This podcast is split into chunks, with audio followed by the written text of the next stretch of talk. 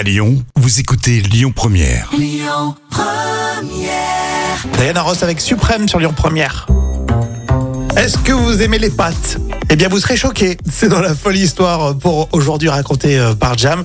On a retrouvé 225 kilos de pâtes en plein milieu d'une forêt aux États-Unis. Et oui, ce sont des macaronis et des spaghettis. Alors, ce jour-là, Nina marche dans les bois de la ville d'Old Bridge, c'est dans le New Jersey, et il dé- elle découvre au, au loin une forme étrange. Alors, elle se rapproche, elle sent clairement une odeur de pâte euh, de couleur beige foncé, et plus de doute, effectivement, elle prévient la sécurité. Du coup, ils l'ont pas cru. eux. Eh ben non, parce qu'au début tout le monde rigole, alors certains la prennent pour une folle, mais ensuite c'est la stupéfaction. Euh, des associations sont même en colère car c'est gaspiller de la nourriture, et ça montre bien que les gens pensent que la nature est un gigantesque dépotoir à ciel ouvert. C'est ce qu'a dit d'ailleurs le, le- le maire hein, de, de la commune.